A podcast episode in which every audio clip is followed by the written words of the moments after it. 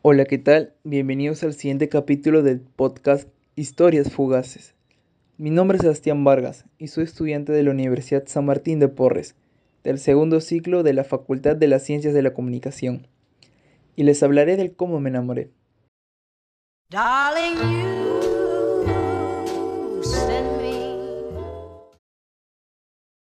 Bueno, en base a mi experiencia puedo decir que el enamorarse en la adolescencia es lo más bonito y esencial de la vida, ya que sirve de base para conocerte más como persona, sobre el cómo actuamos y pensamos en este estado. Por otro lado, la adolescencia nos hace llevar un camino de maduración, ya que tomamos decisiones fuertes a una temprana edad. Continuando, mi historia es la siguiente. Estuve impactado desde primer aquel día en que la vi. Me nacía el deseo de poder conocerla, ya que a primera vista me parecía una chica muy hermosa. Tenía el deseo de estar con aquella chica, poder abrazarla o sentir su presencia cerca mía. Pero me preguntaba, ¿por qué sucede esto?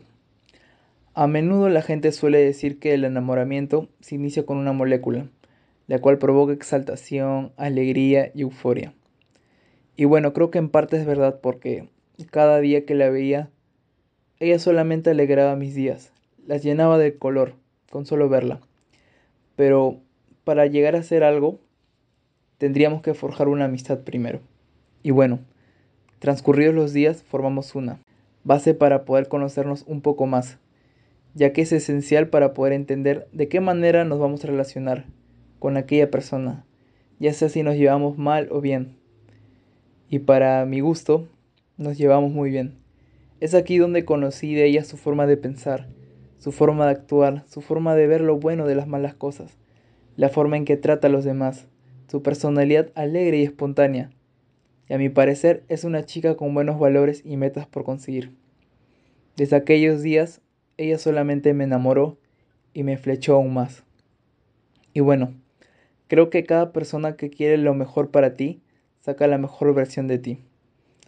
Ella representaba eso y es aquí donde me doy cuenta que conocí una buena chica, una buena persona con la cual quiero estar y no soltar nunca, porque quiero que ella forme parte de mi vida, porque mis emociones están a tope y muy locas por ella, por esa persona la cual me inspira y me motiva, por la cual me vuelve loco en otras palabras, donde día a día aprendemos cosas nuevas uno del otro, donde finalmente logro sentirme tranquilo y muy feliz y es aquí donde me doy cuenta que estamos forjando el amor.